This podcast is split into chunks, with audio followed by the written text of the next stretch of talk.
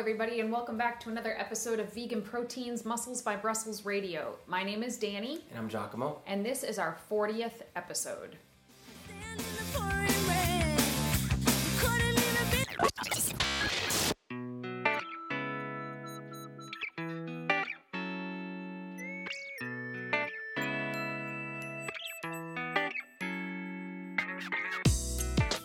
I gotta tell you, Danny, I have been really, really interested in seeing how your contest prep will continue to unfold. It's been such a wild ride for you.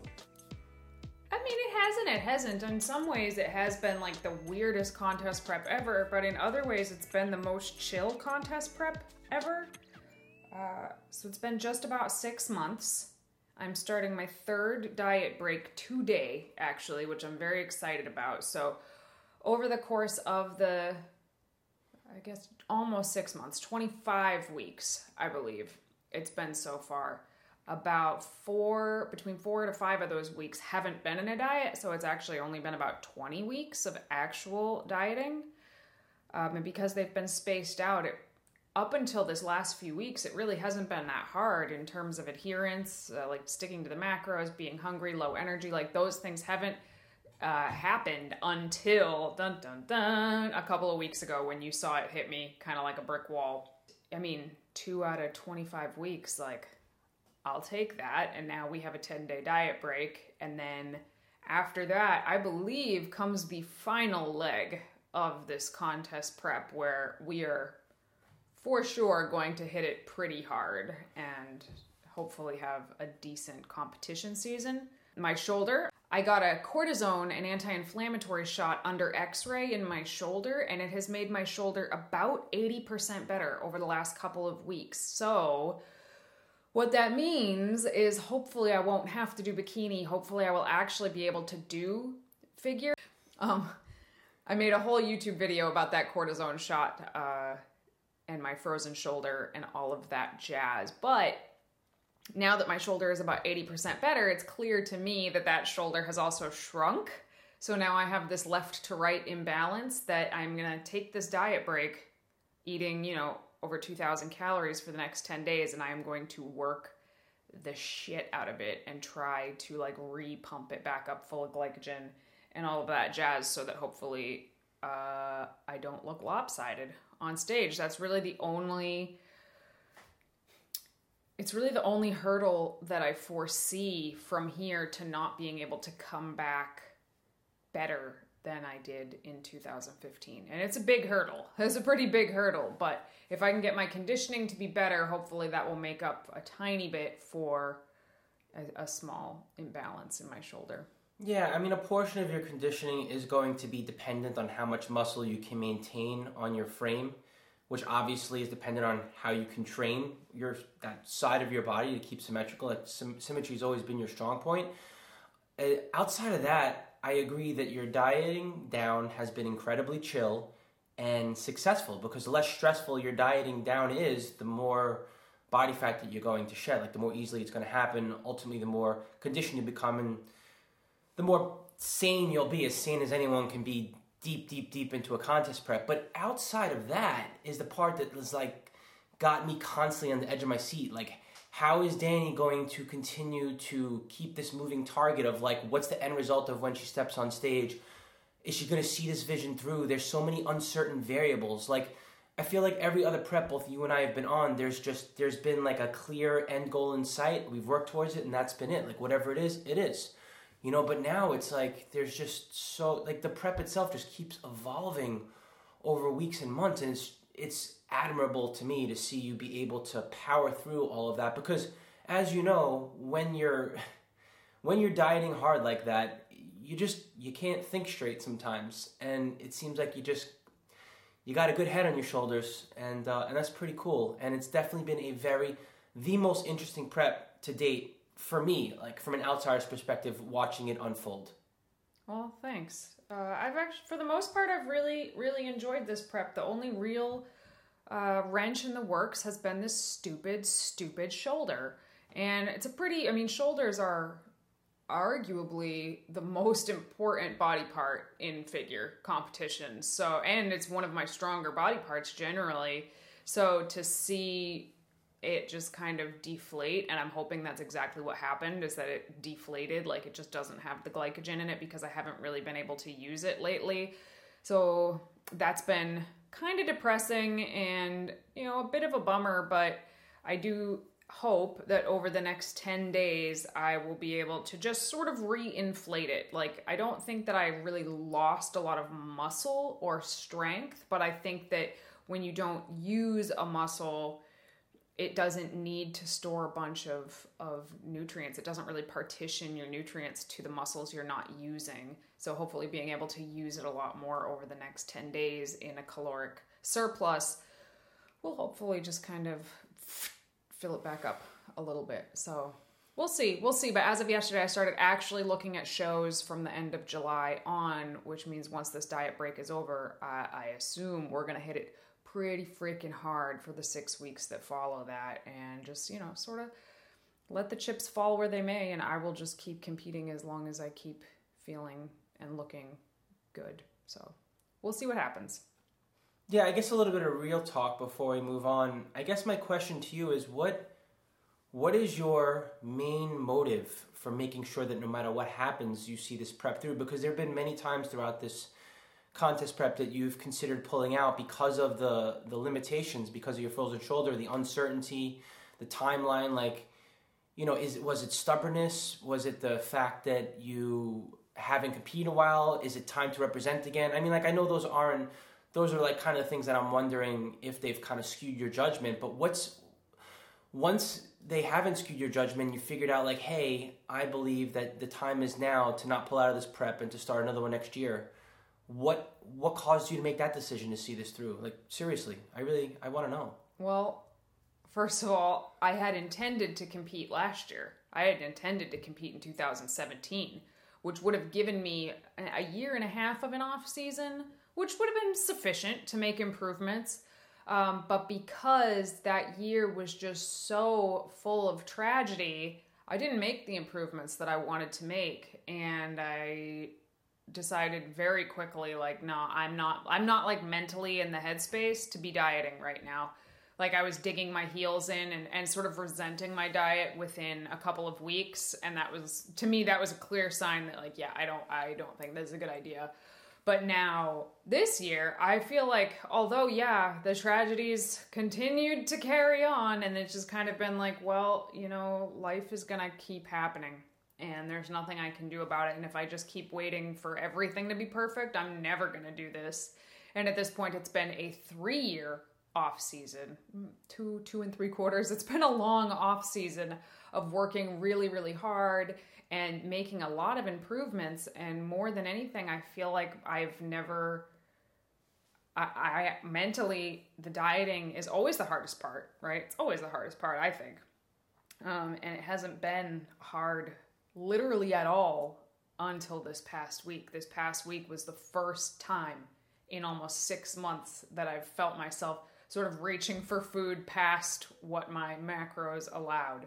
But I mean, it took almost six months to get to that place where a lot of people are a couple of weeks into their competition prep. And I attribute that to a lot of reasons. Um, this prep is just outlined in a way that I think is better suited to me personally but also that I did I've done a lot of work on my own relationship with food over the past several years and I finally feel like I'm in a place where food has uh, I don't want to say food has no power over me, but it has very little power over me compared to how it used to. And I just, you know, I, I love the coach I'm working with. I love the experience of working with him and I loved the approach that I knew we were going to take. And because if at the end of the day, if I wasn't even able to step on stage, which I am going to be able to, thankfully, but if I hadn't, then I would have just had a really badass photo shoot and maybe several badass photo shoots. And that would, you know, that's always helpful when you work in this industry to have like new sets of pictures where you look really damn good. But outside of that, like, I just felt like it was time to see where I could take my body mentally while keeping myself I'm sorry, take my body physically while keeping myself mentally like one hundo all the way through. So That's pretty cool. You know, you, you did a lot of mental work and you really wanted to see that through and, and see where you could take it. That's that's really neat. And uh, you know, knowing knowing you as well as I know you, where you take risks, but you don't take like very They're big calculated risks. risks. Yeah, and this was not a calculated risk. Like, remember when we got into the the orthopedics office and they were like, "Hey, this thing could like go in six months. It could go in three years." Like, that's not calculated. And the fact that you went for it, that's pretty neat. Meh. What do I have to lose? no. Anyway, Anyway. this this is a this is a real juicy podcast we have for you guys, and that's actually why it's coming out a week later than we intended. Is simply because like it's a delicate topic, and it's one we've wanted to talk about for I don't know, well over a year at least. But it's a difficult topic, and we weren't really sure how to approach it. Um, but here we go. This topic needs to be broached, and and and we're gonna do it. We're gonna talk about steroids. We're gonna talk about steroids in bodybuilding. We're gonna talk about steroids in veganism, and we are going to just dive right on in. Yeah, you know what? This really is a delicate topic and something that I have been interested in since I was 14 years old, actually. Like, since before I even started lifting weights. Because when I grew up, the steroid culture uh, amongst my peers was pretty aggressive, you know, and I would.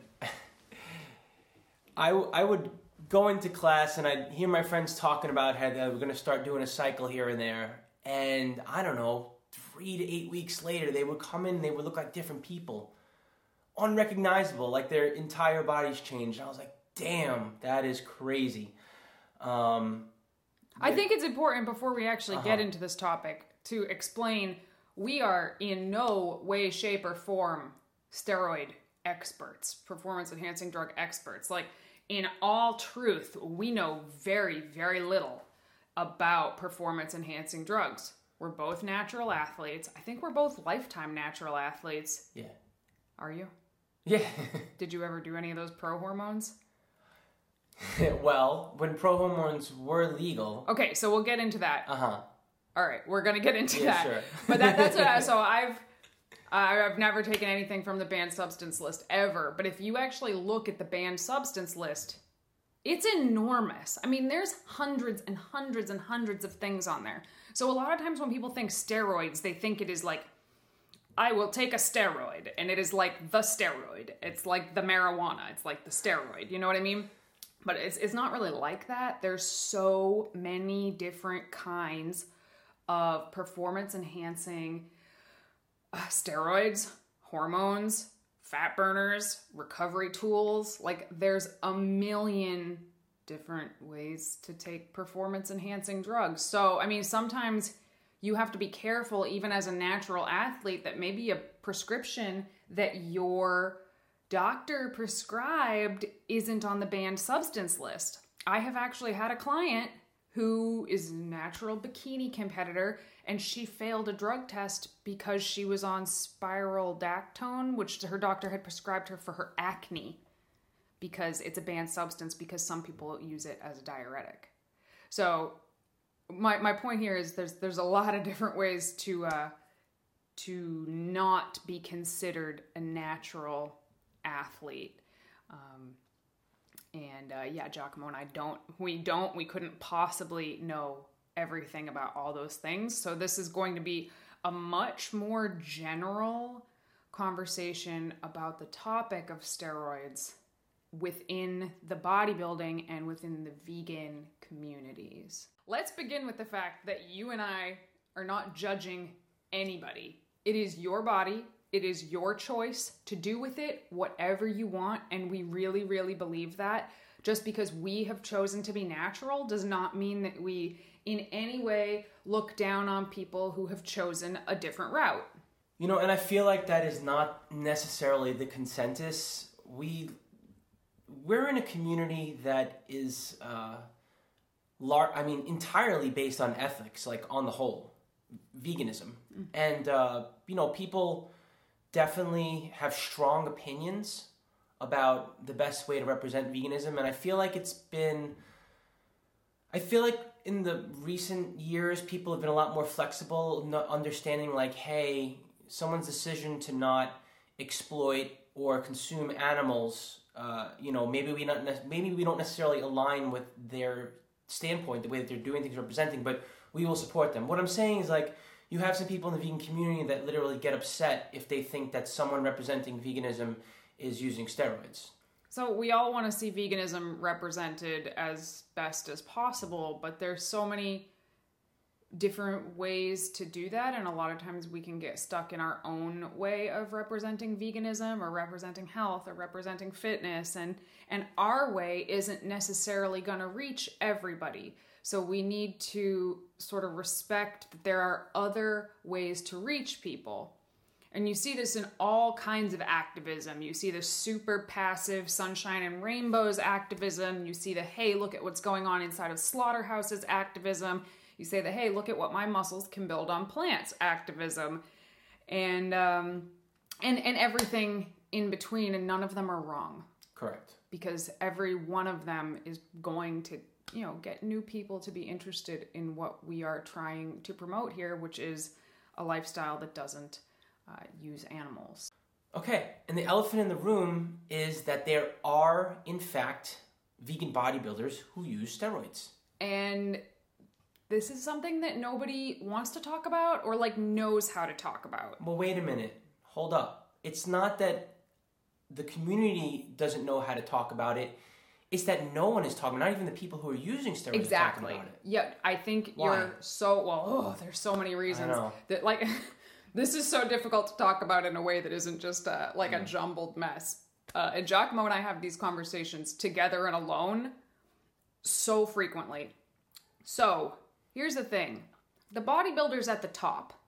Like the ifbb you know going to the olympia bodybuilding category we all understand I think even people that don't know anything about fitness understand, hey, those people are using drugs. Like, you mean no one's questioning if Phil Heath has used steroids before? I'm pretty sure like even some random person off the street would be able to tell that. Okay.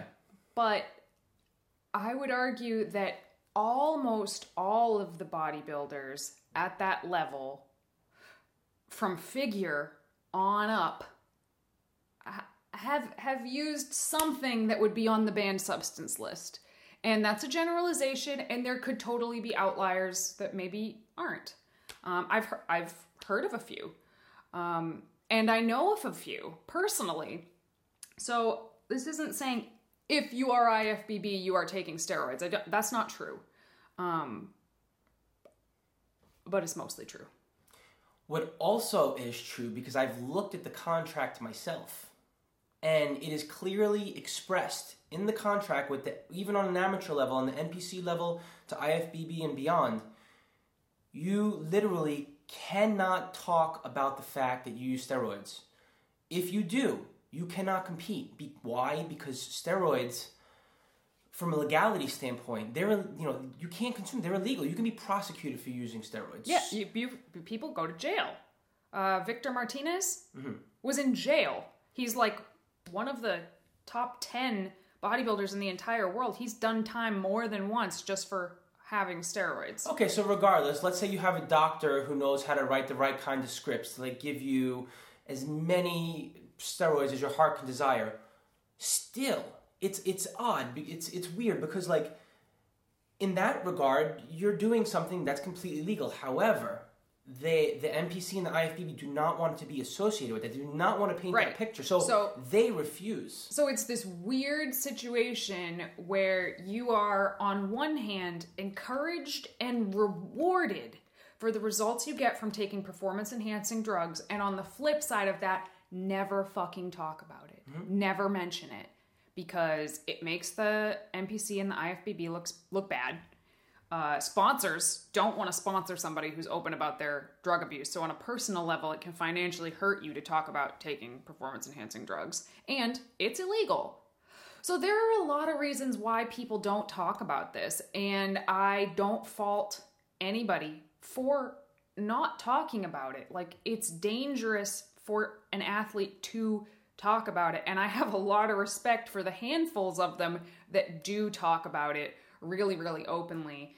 And if you go on YouTube, you'll find a, a lot of a lot of people that are more than happy and willing to talk about it because they're not competing in the IFBB or the NPC. They're just they're just people who take cycles and are really impressive athletes, but they aside from the legality, they have no reason to not talk about it. And they share their experiences with others to help people make the right choices for them in the least damaging ways possible. Go on. Um, but like John Meadows talks openly about um, his steroid use. Uh, Mark Mark, Marc Lobliner talks pretty openly about you know what, what he says is like what happens between me and my doctor is between me and my doctor, and I mean hello, that's that's what that means. So. And I think that is like so so incredible that there are some people out there that have the chutzpah to actually talk about it but there's lots of reasons why people don't talk about it. Um, but that doesn't mean that it's not happening. And when I was younger and a, a starry eyed uh, wannabe fit chick, I would look at these women and I would be like, wow, one day I'm going to look like that. And Giacomo, having grown up like in a I don't know, steroid culture, for lack of a better word, would look at me and he would just be like, honey, that's not possible naturally. And I would be like, nah, it is. That person's natural. They totally said they're natural, and I completely believe it. And I'm talking about the women on the cover of Oxygen magazine, like, who have actually been airbrushed to be softer than they are in person, which I only realized when I met some of them in person. And I was like, oh, oh yeah that's that's not achievable naturally once i actually met them in person um, and it took several years to start to realize you know what is and isn't achievable naturally and it i mean i'll be honest it kind of took the wind out of my sails a little bit um, because i did think that certain things were possible that maybe are possible for some but probably weren't going to be possible for me as a former obese girl, um, I was probably never going to look like Nicole Wilkins circa 2014. You see, and I think this, to me, this is the biggest gripe that I have. Not with the people who use steroids, with the culture and fitness in general. The fact that it's it's swept under the rug because, you know, morality aside, because like I said, it's your body, your choice. It's the, I mean, more than anything for me, it's the fact that it really skews people's perception of their own image and what they can do with their body when they see these larger than life characters out there achieving. And I don't mean like the people who are taking like thirty, forty thousand dollars a month worth in steroids, because those are the people who make it to Olympia on top of the fact they're genetically blessed. Like they're they exist on all levels. People who use steroids recreationally, Mm-hmm. Right. aggressively. I mean, even like- at our own gym, Yeah. at our own gym that we go to that costs us, you know, $15 a month for a membership, that's still loaded with uh, people, men and women, who use various degrees of performance enhancing uh, supplements, so to speak. Uh, and it is, it's, it's hard because you you never know. I mean, there are some things that could be considered like a dead giveaway, but here here's the point at the end of the day. You never know. You just never know.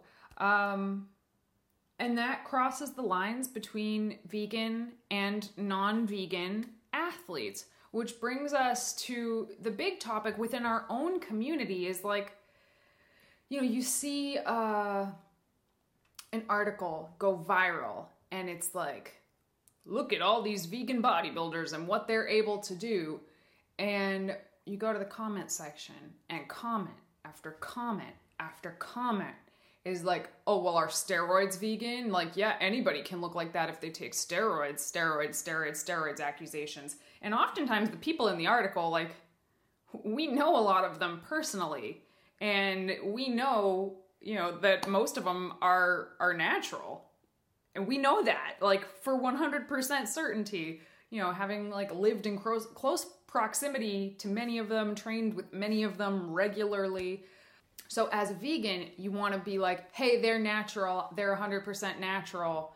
But the fact is that not everybody not all of the vegan bodybuilders are necessarily natural. And this isn't a bad thing So we are 100% not about to go on a non natty witch hunt. That is never going to happen from us. I could give two shits about who is using steroids and who isn't, and who's like, who looks questionable and who doesn't. Like, I don't care. And you probably shouldn't care either. Because in terms of veganism and activism, we need and want and should have vegans representing in all arenas from you know your local natural show that gets 20 competitors all the way up to the olympia stage. We want people everywhere. But the knee jerk reaction is always to say well they're natural. They don't take drugs. They're vegan. They only eat plants. And when your immediate reaction is to say that, it often kind of makes us look stupid. Like we're just so naive. And I get it because I was that naive. You know, I don't know that people are trying to stick up for veganism in, in essence, like, hey, you can do this on plants only, no steroids. I think people just want to feel that they can relate to these these fitness icons within their community. And if you're choosing to remain natural and you want to look up to somebody, it you just immediately assume like, oh, I can do that because they're doing it and they're vegan, you know, but not realizing that yeah, everyone's approach is different and they may not be natural. Eh, it's a really hard thing. I mean, I I still think it's a hard thing to kind of walk that line when some random person asks me at a fit expo, for example, like, what do you say to the people that say vegan bodybuilders are on steroids? My answer, some of them probably are. Like, I don't know how else to say it. Some of them probably are, but it's not nearly as many people as the general non vegan population thinks. And I feel like there's a huge double standard here because when you see a Phil Heath or a Kai Greene, the comment section there isn't like, well, steroids did that. It's usually like, wow, what a beast, what a monster. It's like when they are not vegan, we just accept the fact that these people are probably using steroids but it's their hard work in the gym that got them to look like that. Like, I'm not saying they don't work hard, but we've talked about like what testosterone injections can do for somebody on this podcast before, and we'll talk about it again in a little bit. But when they're non vegan, we just accept that they're some kind of superhero. When they're vegan and they look like that, well, it's just got to be the drugs they're taking. And that's ridiculous. That's so ridiculous. Whether someone, you know, the whole point is like this person can achieve this incredible feat on the same playing field as all these other people, doing the same things that all these other people are doing, and they're not eating meat or dairy or animal products. Like, that's incredible, and we should be applauding that. Not like, oh, well, this person sucks because they chose to take steroids. Like, let people represent in the way they want to represent. So here's the way that I see it. Here is what I think the difference is. Okay, on the whole, like representing a plant based diet is freaking awesome. Like someone can achieve something on a plant based diet, it's great. But when I think of someone representing veganism, I think of someone representing a lifestyle, making a conscious choice to live compassionately and to do as little harm as possible. And here's the difference when someone takes the route where steroids becomes their main catalyst for change yeah i mean it's good that they're consuming a plant-based diet because it's it's the the most healthy way to do something with inevitable health risks but the diet is not necessarily what's escalating them in their you know in their chosen way of going about it it's the synthetic steroids which are also by the way vegan yes i know crazy as it sounds Wait, I've always wondered about this. Are they? I mean, as vegan I mean, like, I know that the te- I know test like testosterone shots are generally synthetic, but I'm sure there are some that aren't vegan. uh, I, don't mean, know are- enough about it. I don't either. So to answer the actual question, are steroids vegan? Giacomo, my answer would be like, I don't know. I think so. I don't know. But this is one of those gray areas where it's like, unfortunately, we live in a society and a world where, in order for a drug to, to be approved, it, it had to be tested on animals. It's it's like you try to do as little harm as possible. Are you not going to take an NSAID when you're in pain to bring your inflammation down? You probably are. Has it been tested on animals before, that drug? Yes. So, I mean, but that aside, you're right. Like, there may be, I feel like all steroids are synthetic. I mean, have no idea. Anyway, I have so no we- idea. we- like we said, we don't know enough on the subject, but obviously there are vegan steroids. but my point here is that the the to me, it's like these larger than life icons are representing a lifestyle, not a plant based diet.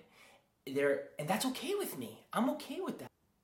So I guess the the takeaway from this particular part would be like it's their body and it's their choice.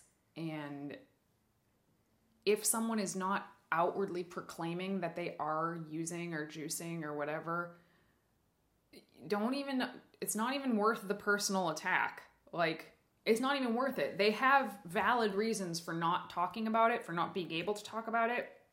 And unless someone comes out and says, I'm 100% natural, which is a whole other thing, that that pisses me off. Those people piss me off. Um, but if someone just isn't saying anything at all, just let let know that people have their own reasons and just let it be and just be thankful that we do have vegans representing in all of these different arenas. They these people might make more change towards veganism than any one of us. So just keep that in mind. Like, is it the way you would do it? No, maybe not. But that doesn't, it's not your life. So, You know, I'm not trying to diminish what you just said, but I am going to challenge it. Uh, the people that you hate, you hate when they say that they're all natural, but they take steroids. What do you do? Here's a, a, a hypothetical question of sorts, but also a moral dilemma. What do you do if you signed a contract saying that basically we're not going to like test you for steroids, but you can't talk about it or you can't compete with us? What do you do when s- uh, the media interviews you and says, "Are you natural?" How do you answer that question? well, first of all, I mean, I don't see that happening very often. I don't see news media interviewing somebody and being like, yeah, but do you take drugs? Like, I'm not saying it doesn't happen, but I'm not seeing it happen very often. Giacomo is making a face like he does see it happen very I do. often. Not So, very often. I have seen. Okay, so I saw this one interview years ago with Dana Lynn Bailey, DLB, who uh, it- she's not vegan, but her husband is vegan now, which is super rad. Um, but she is mostly plant based. Take that for whatever it means. And I remember the interview. The interviewer did ask her something like that, something along the lines of, "Do you take X, Y, or Z?" And her coach stepped in and said she doesn't even take aspirin. And that's when I was like, all right, then, okay, we're gonna do this. And it was one of those instances where it's like very, very obvious that this is not achievable with uh, just hard work. Um, but there they were saying that she didn't even take an aspirin, which didn't outright answer the question do you take this or that? It was just, I don't even take aspirin. So, I mean, I think it's a tough situation for the athlete to be in and I do think there are like ways around it, but it's it's when people either come right out and say, "I'm a 100% natural athlete." And it's like you know that they're not. Or at least you're pretty sure that they're not. That's kind of shitty. But the super super super super duper shitty thing, which I have never seen, by the way, thank God, um, is I've never seen within the vegan community is when a non-natural person goes and tries to compete in a natural show. If you are using performance, if you are knowingly using performance enhancing drugs and you go and compete in a natural competition, I think you're a piece of shit, personally. Well, here's the thing. we are fortunate in our main chosen sport of bodybuilding to have two sanctioned organizations, or I say I should say different organ- sanctioned organizations where there is a drug tested bodybuilding world and a non drug tested bodybuilding world. Unfortunately, when it comes to pretty much every other sport in the world, they don't they don't really exist. Like to get to the top, to get to the elite, like you're you're dealing with a playing field that isn't level and you're probably not going to be there whether it comes to cycling, CrossFit, Powerlifting. powerlifting. Like I've had these conversations with these elite lifters, and it's kind of like one of those things that just isn't spoken. It's like, well, these people just have to like test clean, and that's all we really give a shit about. Mm-hmm. In bodybuilding, because it's the only arena that exists. In bodybuilding, there are two separate arenas. We are very, very fortunate in this sport. Yeah. So, but that's what I'm saying is like in other sports, but outside of bodybuilding, you compete where you compete. You're probably going to go up against people on drugs, right? It's going to happen. Um, in bodybuilding, if you are natural and you choose to compete in untested events, more power to you. We totally have friends that do that, and I have like nothing but the utmost respect for them because they are going up against they are walking into an unlevel playing field knowingly deliberately they have chosen to go up against harder competition and like wow that's awesome to me um ha- if however if you're the person who is using performance enhancing drugs and choosing to go be uh, the big fish in the small pond so to speak and go compete in in natural tested events where you take a polygraph that says i didn't take any of these things you suck. Like what a shitty shitty thing to do. I'm sorry. I mean luckily like i said I, i've seen this happen but never with an act never with a vegan. Like i've i've never seen a vegan actually do this. So Yay! That's exciting. Um, but I have definitely seen people be disqualified from natural shows um, for cheating, essentially. That's cheating. Uh, no two ways about it. But I want to take this whole thing and I want to flip it around. All right. I want to take this whole discussion and I want to flip it on its head because I feel like once you know, once you realize how many people there are taking performance enhancing drugs. Like I mentioned, the wind got sucked out of my sails, right?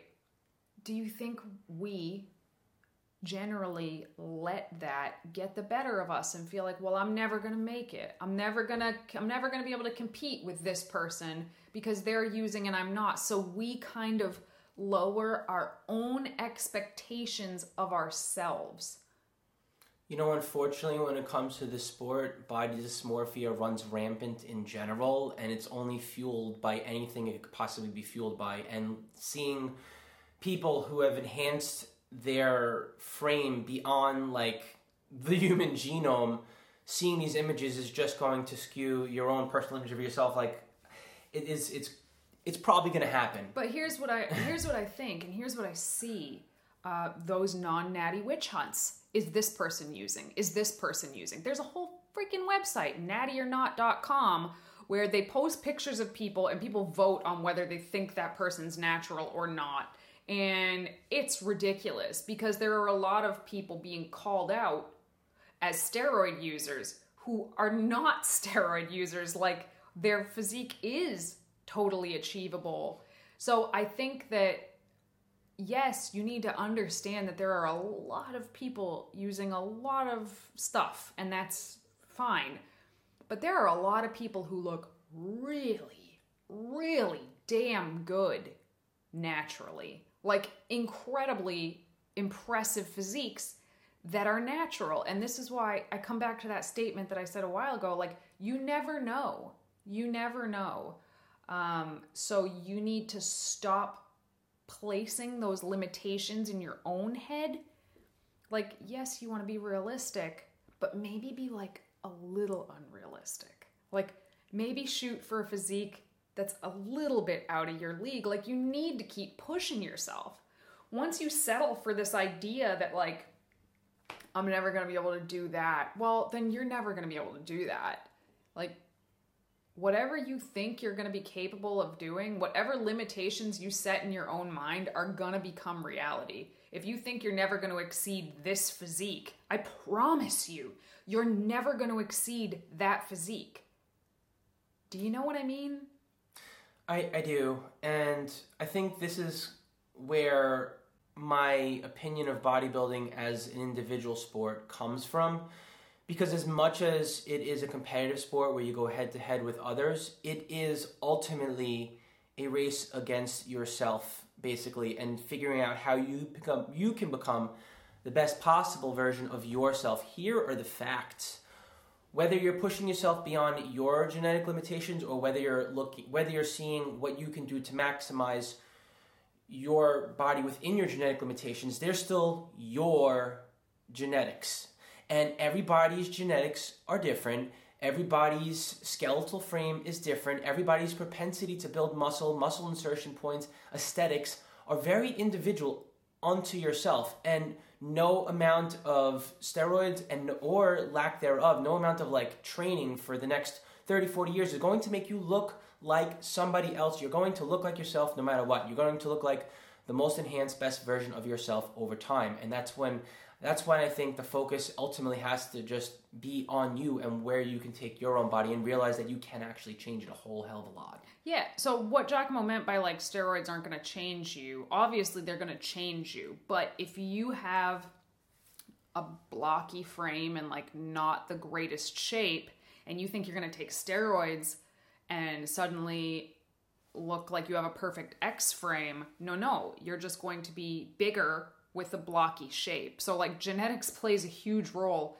And I've seen many, many women, many, many women decide to go the drug enhanced route, and all they've done is taken their um, perceived flaws. You know, let's say they had a, a, a thick waist. Let's use that as an example because that's a big one. If you have a thick waist and you start taking steroids and you don't change the way you're training significantly, that waist is only going to get thicker. Like you're not making muscles smaller by taking steroids. So if you have an off shape and you take drugs, you're just going to have an off shape and be bigger.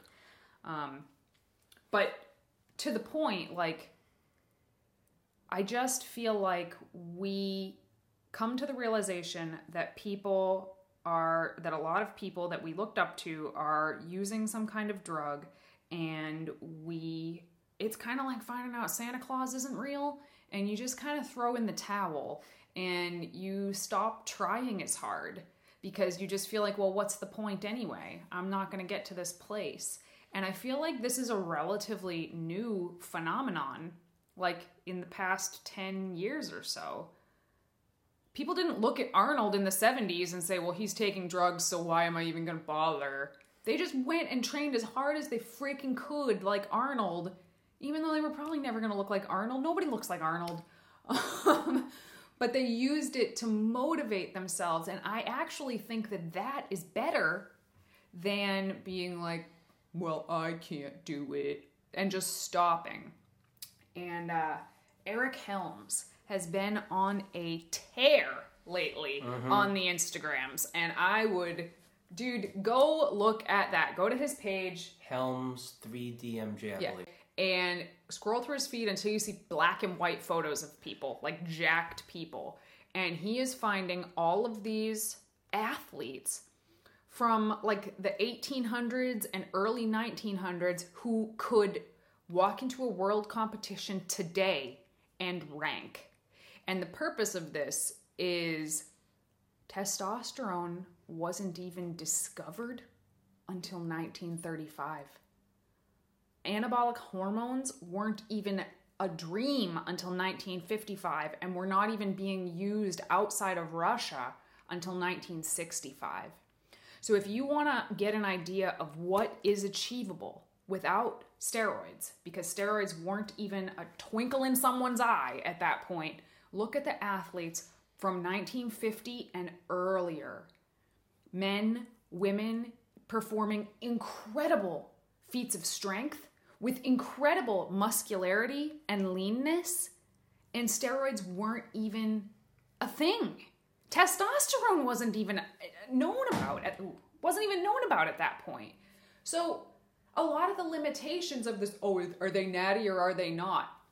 We don't know. True story. I've been into fitness for 20, almost 25 years. And it shocked me to see some of the athletes, like an in depth research abstract of athletes from the 1930s and what they were capable of. I'm like, holy crap. Like, even me to this day did not realize just the, the kind of feats from an era where it could literally be proven, like, hey, there's no, like, beyond a shadow of doubt, they, they couldn't have used. Steroids didn't exist. And I was like, whoa. So that was definitely inspiring for me. Yeah, and it's like you didn't even realize that you were starting to fall into that trap of anytime you see somebody who looks real good or is really strong, just immediately think, oh, well, they must be using something. And I think a lot of us fall into that trap. And when we do that, we all we do, all we do by looking at other people and just a knee jerk reaction of like, oh, they're using, all we do is set limitations on ourselves by doing that. It doesn't hurt the other person. They're clearly thriving without your opinion. All it does is make us put ourselves down in our own minds. And, you know, it's like we're trying to bolster ourselves up by putting someone else down and saying, like, well, they only achieved that because of drugs.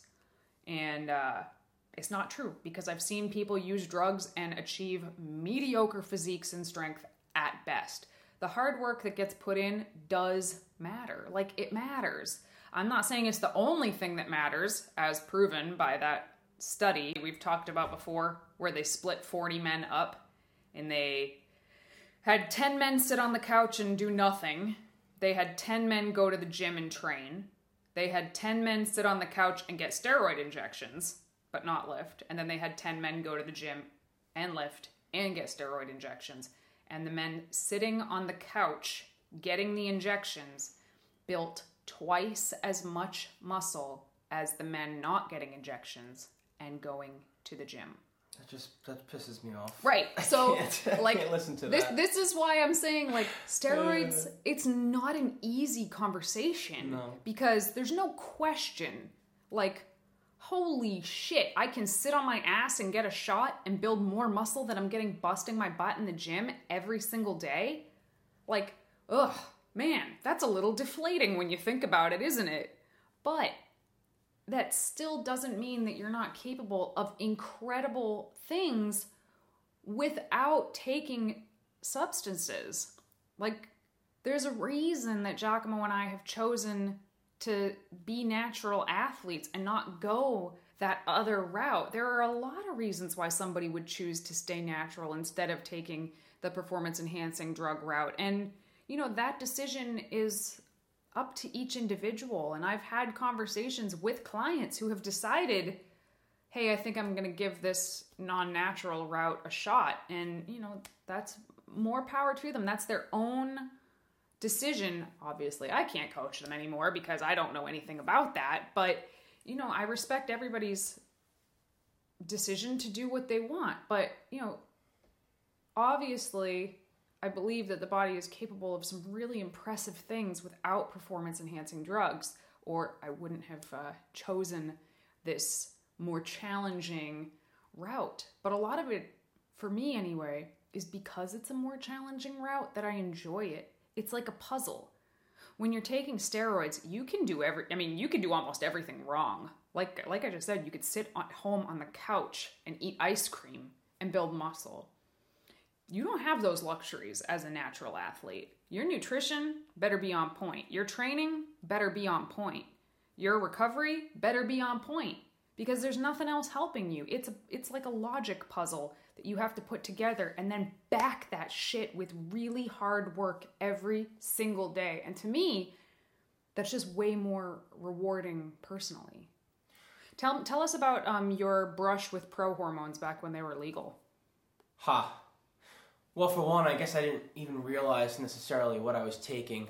But let's see, I was, I want to say 18 or 19 years old, somewhere around that time, and pro hormones had just hit the scene on the supplement market, and they were like, you know, this is a way to like get some crazy results, and this is totally legal and legit, and you could compete in natural bodybuilding and take pro hormones. It was consider you were considered natural, and uh, I did I did one 30 day cycle of pro hormones. What are pro hormones? Pro hormones are basically a precursor to testosterone. So, in other words, you ingest this substance, and because you're ingesting it, has to metabolize, and so you don't get a whole lot of it, but you do get some conversion to testosterone after you ingest the pro hormones. So so it's kind of like 5-HTP is to serotonin, right? Sure. Yeah, that sounds about right. And basically, I did one. I did one 30 day. Uh, I guess we'll we'll call it a cycle of them, or you know whatever they were. And uh, man, I I I know my bones grew. My bones grew.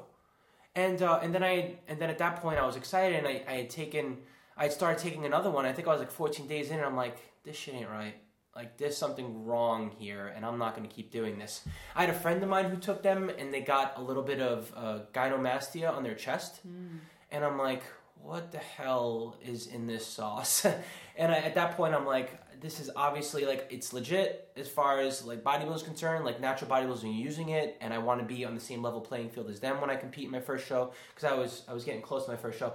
And I, I just made the executive decision, like, well, if this if this stuff is making my bones grow, it can't it can't be good for me, or or at least it can't be considered natural, not in my mind. And how long was it after that before they were banned? not very long, about a year afterwards. Yeah. And I mean that's that's another good point is like you can walk into GNC or Vitamin Shoppe and walk out with banned substances. Like just because something is a banned substance doesn't mean that it's illegal. Not every banned substance is illegal. A lot of banned substances are in pre-workouts, they're in recovery formulas. So like you really do need to check out the ingredient list when you buy stuff if you're planning on competing and you know putting it side by side with the banned substance list. Because you know that little story might have made somebody think like oh giacomo did steroids. But like back in the day those pro hormones were like you could buy them off the shelf like a multivitamin. Hmm. And it was perfectly legal within natural bodybuilding and many many bodybuilders from that era everybody did them until they were banned you know Not everyone, but many did. Right. Um, and as it stands right now, perhaps there's stuff that we take that isn't banned that will eventually be banned. Like that's kind of part of the game is you have to keep up with the banned substance list and, you know, make sure you, new stuff gets added to that list every day. I think there's some stuff that had that hadn't been banned yet that we were like looking at ourselves because like hey we you know we're in this natural bodybuilding playing field but we I think we made the ex- decision that we didn't want to take it Right, because sometimes when something does get banned, what's a good example of something that was banned not that long ago? It was um oh uh the stuff that Billy got that I was like, what are you getting? oh DHEA DHEA. Yeah. That was just banned was it just a couple years I ago. I thought it was always banned I don't think so. I think certain organizations banned it certain didn't and then WADA the World Doping uh, World Anti-Doping Association considered it like blanket statement like hey this this stuff is banned and then every national organization banned it because there's some of that gray area where things are about to get banned and some organizations jump on the you know jump on it sooner rather than later uh, and then eventually they all ban it When the when uh, they do ban a substance, they usually give a grace period, like you can't have used it in mo- like the last six months or a year or two years or three years. Um, but most most natural bodybuilding organizations have a clean for seven years, and that's a, a long time. However, that recent study just came out that said that if you have done anabolic hormones at any point in your life, it does give you an edge for the rest of your life, which a lot of the arguments have been like if you stop taking a hormone, then you lose all of your muscle, right? Which to the most part is true. You will lose a lot of muscle when you stop taking steroids, but you're not going to lose your bones. you know, uh, you're not going to. And, and apparently, there's something that happens on a cellular level that's sort of like how we talk about muscle memory. Like you're more likely to build that muscle back without the steroids going forward. So, yeah, that's a, that's a brand new study, and I haven't totally digested it yet, but uh, I'll find it and I'll link it in the show notes. But Well, it's, can- it is interesting. you can build satellite cells and you have a certain period of time in which to build them and those cells like surround the muscle and they tell the muscle like hey we can grow to a certain size and if you're able to synthesize protein a lot faster and you're able to grow muscle at a lot faster rate during the period of time where your body's able to grow satellite cells you can grow a lot more than someone else so yeah like your muscles may not be overly enlarged anymore because you can't recover as fast and synthesize protein as fast but you still have the propensity to build more muscle than had you not taken steroids. And also, obviously, your bones are bigger, so they'll just look more aesthetically pleasing on your frame overall, even though they won't be as large. Your muscle bellies won't be as large when you're natural. So we got some questions when we posted that we were going to do this episode in the Muscles by Brussels group. Um, some of the questions we have answered just by way of this conversation, but I do want to cover some of the ones that we haven't. Um, Ken, I believe we answered those questions. Jennifer, I'm pretty sure we answered her question. Jeff, okay. So, Jeff Palmer, owner of Clean Machine Supplements, who is a lifelong natural and has been vegan for over 40 years, I think, um, which is super impressive. And he's one of, he has one of the most impressive physiques that I know. And uh, obviously, a clean machine is one of the handful of companies that we back 100%. Um, he asked if someone chooses to take performance enhancing drugs, are they aware of the side effects and do they use any products to counter the side effects? I'm so glad he asked that question because, like, I, I have been wanting to interject here while we go through this podcast. It would be irresponsible of us to not. I mean, no, we don't know just how bad the side effects are from steroids because we've haven't done the research because we don't coach people who use them and we don't use them ourselves. But it would be very irresponsible and foolish of us and naive of us if we did not talk about the the obvious health risks to taking steroids. So steroids, you know, they grow your muscles, which is cool, right? But they don't just grow your bones and your muscle bellies. There are other muscles in your body that steroids grow, and it's proven that, for example, steroids grow your heart. And an enlarged heart is a precursor to heart disease. You know, you don't. Um, I don't really understand why. I just know that it is bad, and uh, and I do know that it can increase your cholesterol, um, which is obviously not good, and uh, it's uh, obviously hard on your kidneys. And you know you want to keep your kidneys as healthy as possible. So if you're constantly taxing them to metabolize steroids, that can't be good. And you can you can grow tumors on your liver. Like there's all sorts of side effects more than just the superficial, like the acne and the change in mood from changing your hormonal profile. Also, here's one other thing that I think is very important to note. If, like anything else, your body knows how to manufacture hormones and regulate them on their own, your endocrine system functions the way that it does. If you take steroids a handful of times, even like, you know, two, three, four months in a row, like you are at risk of your body never being able to properly produce testosterone again, thus putting you in a position where 10 years down the road, you may be forced to tell your doctor, like, hey, I need testosterone replacement therapy because I have like a poor libido. And it's because you took steroids earlier in life, and now you're basically forced. Well, a lot of 'em. times when you take testosterone, as a man, when you take testosterone, your body tries to sort of counter that by producing more estrogen to keep those in balance. So then you're producing excess estrogen, and should you stop taking that testosterone, then you're kind of estrogen dominant, and that's where a lot of that gyno comes from, and a lot of other hormonal problems. So you know, like Giacomo just said, we only halfway know what we're talking about here. This is not something we have studied in depth. Um, but in my limited research, it seems like do people know about the side effects? I think it really runs the gamut. Some people have coaches who have no frickin' business being coaches, who just suggest drugs to their clients, male, female, new, advanced, doesn't matter, like they're candy in replace of actual knowledge about mm. training and nutrition. So those people probably have no idea what they're getting themselves into.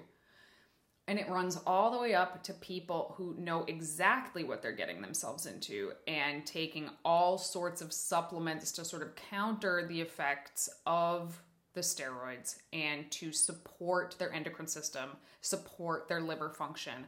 So, I mean, there are people who know what they're doing and there are people who don't know what they're doing. Are there still risks to the people that know what they're doing? Probably. I mean, I don't know. Maybe they really do have it figured out. I don't know. Um, but I know that there are people all over the place. There are people hurting themselves tremendously, and there are people who seem to be thriving. Uh, I think you need a lot of money to be the person who's thriving. A lot of money because those supplements, you need to take a ton of them and they are not cheap. And we have both heard stories of people spending tens of thousands of dollars a month on their stack and their supplements to support their stack. And yeah, I'm sure ultimately you can limit the risks, but you know, when your heart grows, your heart grows. But there are, you know, and the next question Jeff had is besides steroids, do they use any other drugs like HGH, insulin, etc., for additional growth, and or drugs for shedding fat like thyroid drugs, clenbuterol, and DNP? Uh, yeah. So we have just kind of been lumping them all together here in terms of performance enhancing drugs, and like I said, the list is hundreds of items long, but I think that what I have seen is that there are more women abusing the fat burners, the thyroid medication, which I was just talking to a client last night that thyroid medication is not something you would think is being abused by female competitors. But I, at 130 pounds, could walk into my doctor's and probably be like, I think I have a sluggish thyroid. That's and they the would trick. and they would prescribe me hypothyroid medication to speed up my thyroid and I guarantee you I would drop more body fat that way. So I mean that's a doctor writing a prescription for me that is definitely performance enhancing and I would be using it as such. I'm not saying if you take a hypothyroid medication because you have hypothyroid conditions that that is um, illegal in natural competitions. As long as you are taking something for not for the purpose of bodybuilding, it's allowed. So, like that client I had that failed the drug test because of the acne medication, once she proved that she was taking it for acne, she was able to she was able to keep her trophy. Um, but you know, where do you draw the line? Who's telling the truth and who's not telling the truth? You don't know. So we have these polygraph tests in place to try and weed the liars out. But as I'm sure many of you know, I'm sure it's possible to falsely pass a polygraph. I don't know how because I go in there telling the truth and I'm sweating from every orifice and like nervous and stuttering. So I don't know. But yeah, there are. I, I assume that if somebody is taking a cycle of something, that they're probably open to taking cycles of all kinds of things and using all kinds of um, enhancements to help them get to where they need to be. Well, that's kind of an interesting topic that I've seen within the the culture of steroid users. Is like you can get to the point where it becomes a, a lazy person sport, so to speak, like where you could diet down hard or you could take this fat burner. Which one you going to do? And there are some people that actually like. There's levels on of this shit, right? Yeah. Like you have people who use steroids that still do the hard work, and other people who use steroids and also use steroids in replacement of the hard work. But now that DNP, isn't that the shit that melts you from the inside?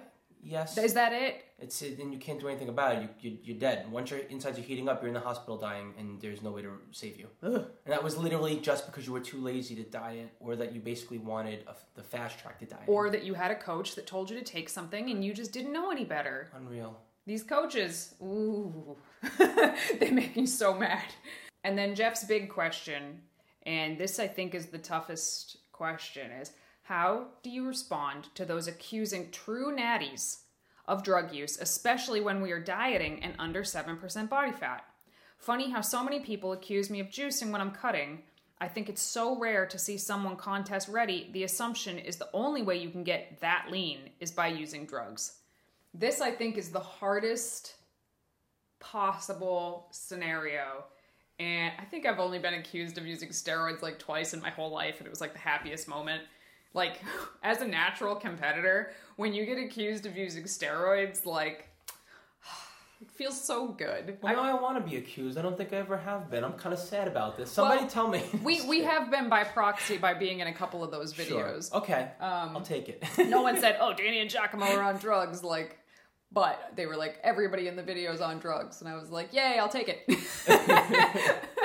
um, but I think that something like you want to counter these arguments kind of with facts, and a lot of times people don't realize when they see pictures of natural bodybuilders because they look so big and so shredded.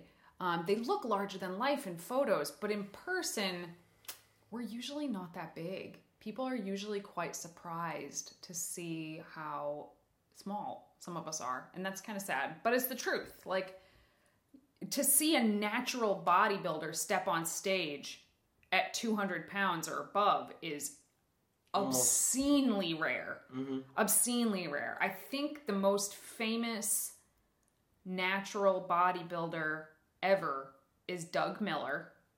And I want to say he steps on stage in the 190s, which is huge Not for a natural bodybuilder. Low 190s at best. My own coach literally looks like an alien by the time he steps on stage, and I think he stepped on stage at like 155 this year. Uh, Tori Washington steps on stage in between 140 and 150, I believe. Um, myself, I step on stage at 120. Giacomo steps on stage at 170 ish. Around there, yeah. I mean, the point is, in pictures, we look enormous. In real life, we're really not that big. So letting people know that when they accuse you um, especially online, usually is enough to make people be like, oh, never mind. if it's in person, or if somebody continues to like combat that logic, you're not going to win this fight. They've already made up their mind, and their accusation honestly says more about them than it says about you. Which brings me back to my earlier point don't be that person. Don't be that person that's accusing everyone under the sun of taking steroids when you don't know. I'm not saying don't be skeptical. Don't, you know, use your own knowledge in the back of your mind to be like, I don't know. But what good does it do? What good does it do to throw those accusations around? Who does it help? Like, I don't really think it helps anybody. I think more knowledge about like what is and isn't possible, how much muscle can you actually gain in a certain amount of time, how much fat can you actually lose in a certain amount of time, how much fat-free mass can a person have generally speaking. Learning these things is going to be super helpful to you. And then when you meet that noob with the stars in their eyes that thinks they're going to be the next Arnold Schwarzenegger, you can gently, gently explain to them, you know, some rough guidelines of what is and isn't possible while still encouraging them to like shoot for the goddamn stars. There are people that literally get into bodybuilding that haven't understood yet that think they can make it to the Olympic stage. I've, I've met them. I've spoken to them. It's it's yeah, and you gotta you know it's like you don't want to like shoot down someone's dreams, but you also you know you hate to see someone be so unrealistic because you know they're eventually going to get hurt once they figure it out. But let them. Yeah. Let them come around to it. I mean, I never thought I was going to step on the Olympia stage, but I definitely thought that Nicole Wilkins' physique was attainable for me. And that I pushed. And you know mm. what? In those periods, I learned how to push myself and I learned how to work really goddamn hard because she worked really goddamn hard. And yeah, I mean, she had some help on the side that allowed her to push harder than I would ever be able to push, but I still wanted to try and keep up. And there's a lot of value in those periods of your life where you do push really, really hard trying to keep up with these superhumans. Yes, eventually you need to kind of learn, like, hmm, maybe that wasn't the smartest thing for me to do. Maybe there are smarter ways for me to do this as a natural athlete. Um, and, you know, then at least you have a foundation of really hard work.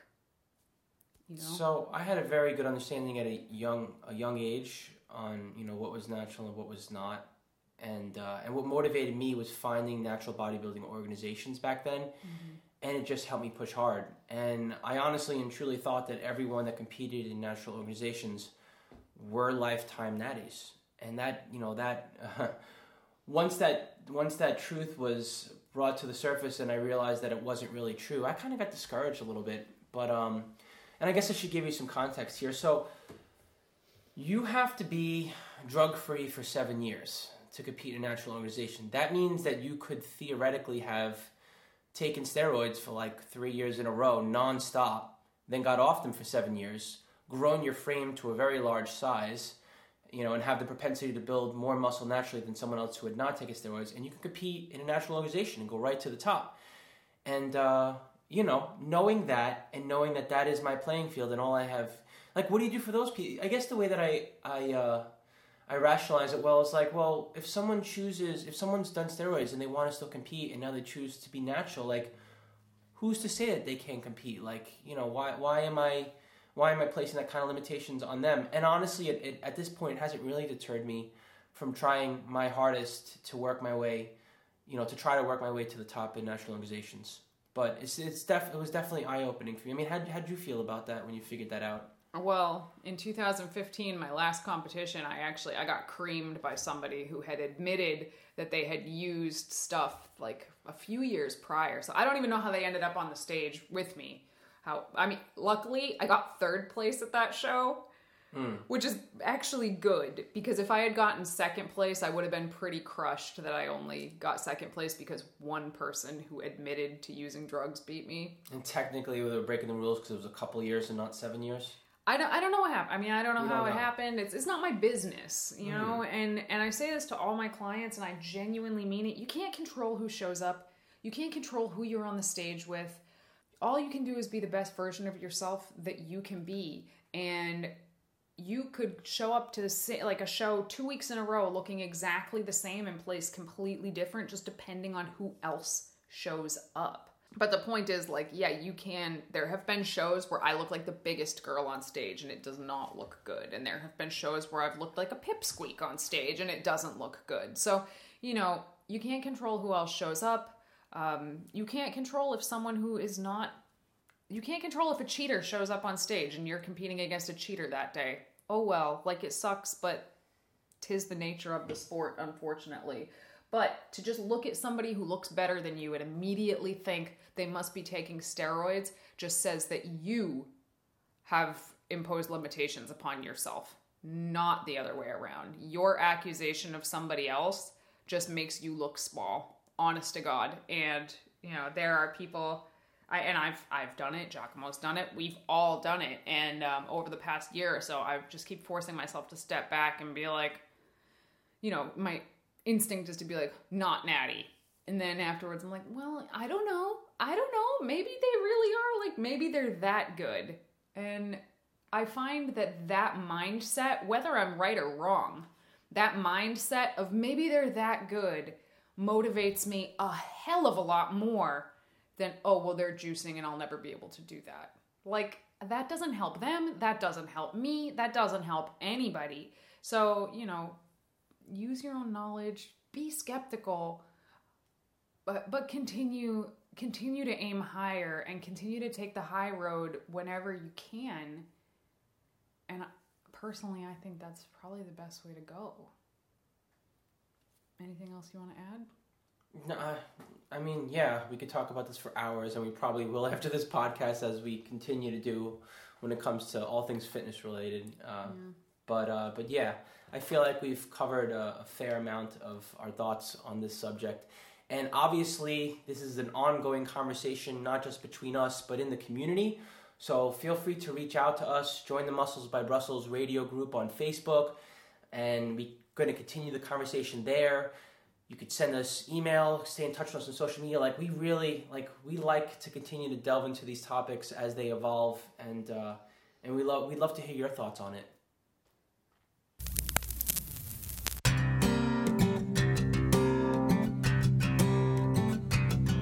Okay, so we have a couple questions here. The first one is from our listener Dirk, and he went in for surgery this week for a tibial shaft fracture, so a fracture in his shin, and he wants to know if we have any tips on recovery. Yeah, and it may be sometime, but creative creative ways of attempting not to lose too much muscle, keep my cardio up, and adjust my diet.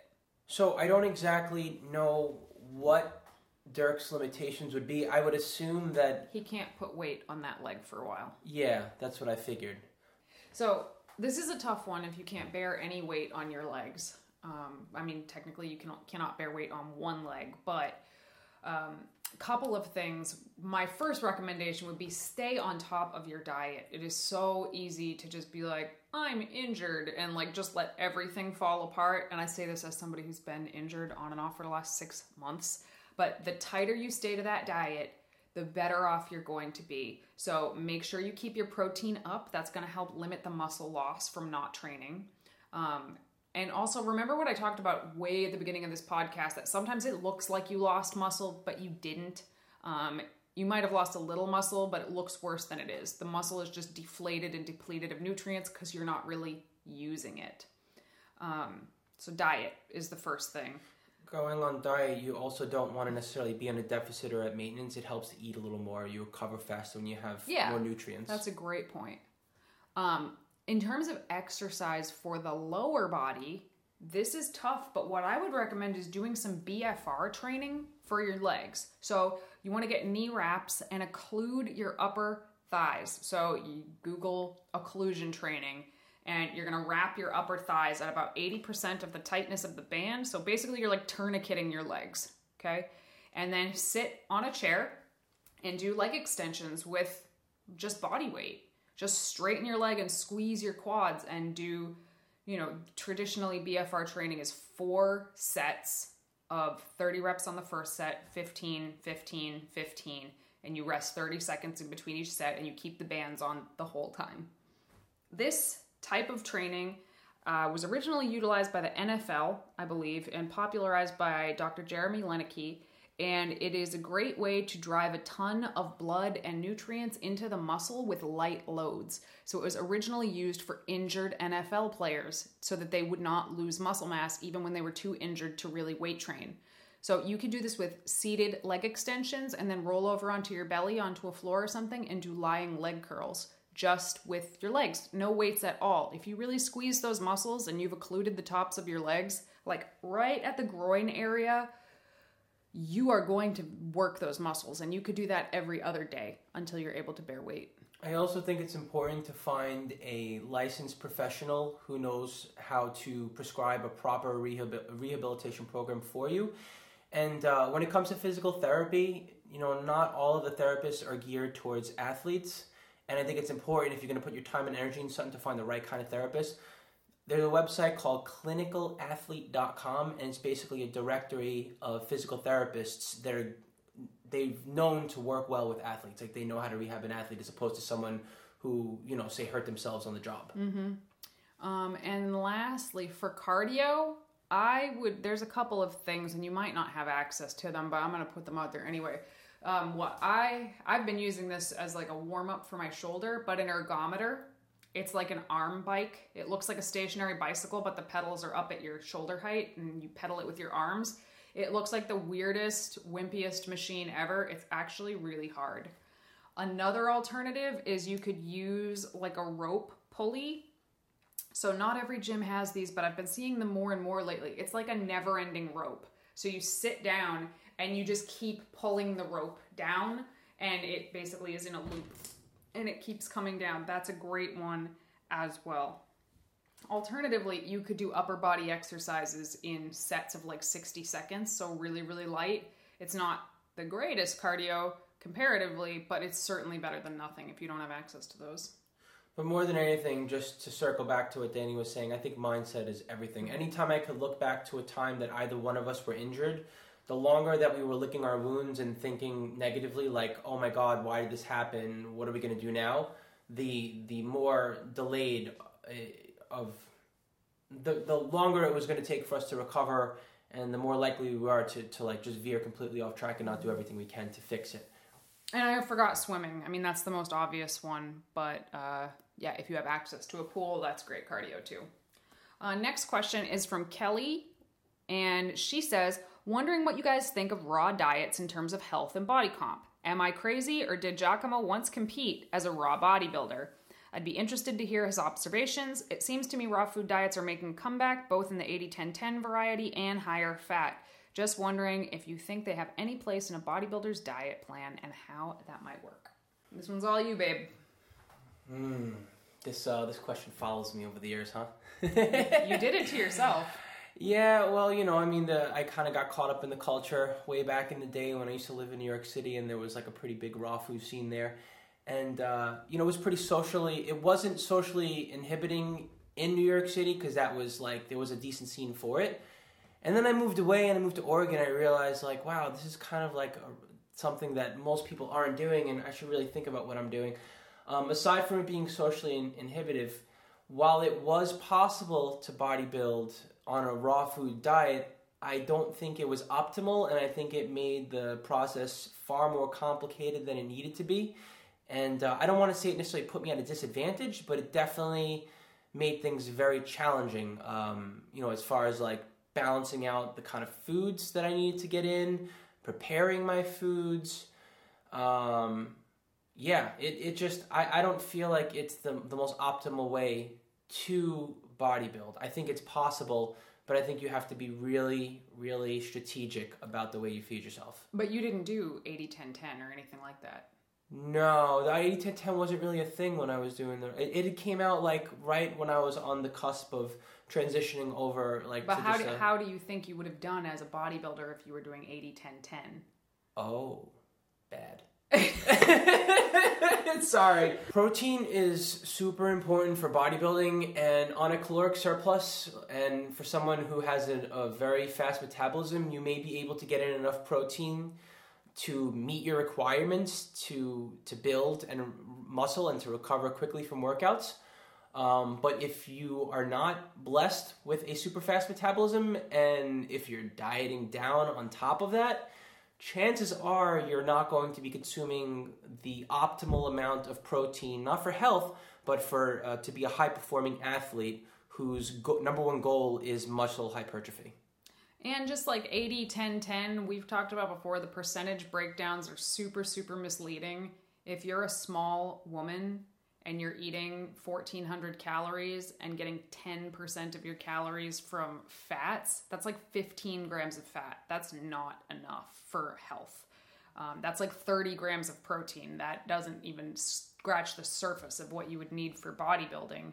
Um, and it's low for health too. So, I mean, the number of calories is really what matters in terms of like what does 80 10 10 mean? Because if you're eating 4000 calories it's a totally different story. So anything that's like spouts a percentage based diet i tend to think um, is kind of not great.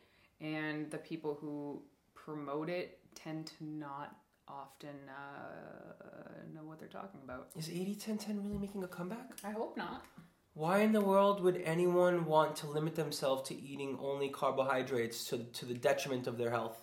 I don't get it. I mean, there are higher fat versions of it, but ultimately, I think that at, since you are the only that I know of anyway to this day competitive raw vegan bodybuilder that has ever existed. Yes, it's 10 years later. You would assume that you would look better now than you did 10 years ago. But the difference from your last competition as a raw vegan and your first competition as a cooked vegan is like night and day. That alone, I think, is very, very telling.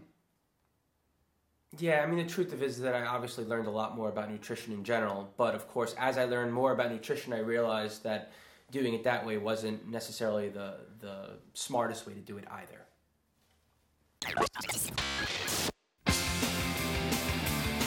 All right, everybody, that concludes another episode of Vegan Proteins Muscles by Brussels Radio. Feel free to keep this conversation going with us on the social medias at Vegan Proteins and at Muscles by Brussels, especially in our Facebook group, Muscles by Brussels Radio. You can type that in the search bar and find us. Also, we have finally taken the plunge. And by we, I mean Danny. I actually have not been brave enough to put myself on video yet, but Danny has been making some very, very cool videos and talking about a lot of stuff on the YouTube. So you can feel free to go to YouTube and search for vegan proteins and hit the subscribe button, and you'll be up to date with all of the videos that Danny's putting out there, and hopefully you'll see some of me out there too in the near future. Thank you so much for tuning in. Once again, my name is Giacomo, And I'm Danny. and we'll see you soon.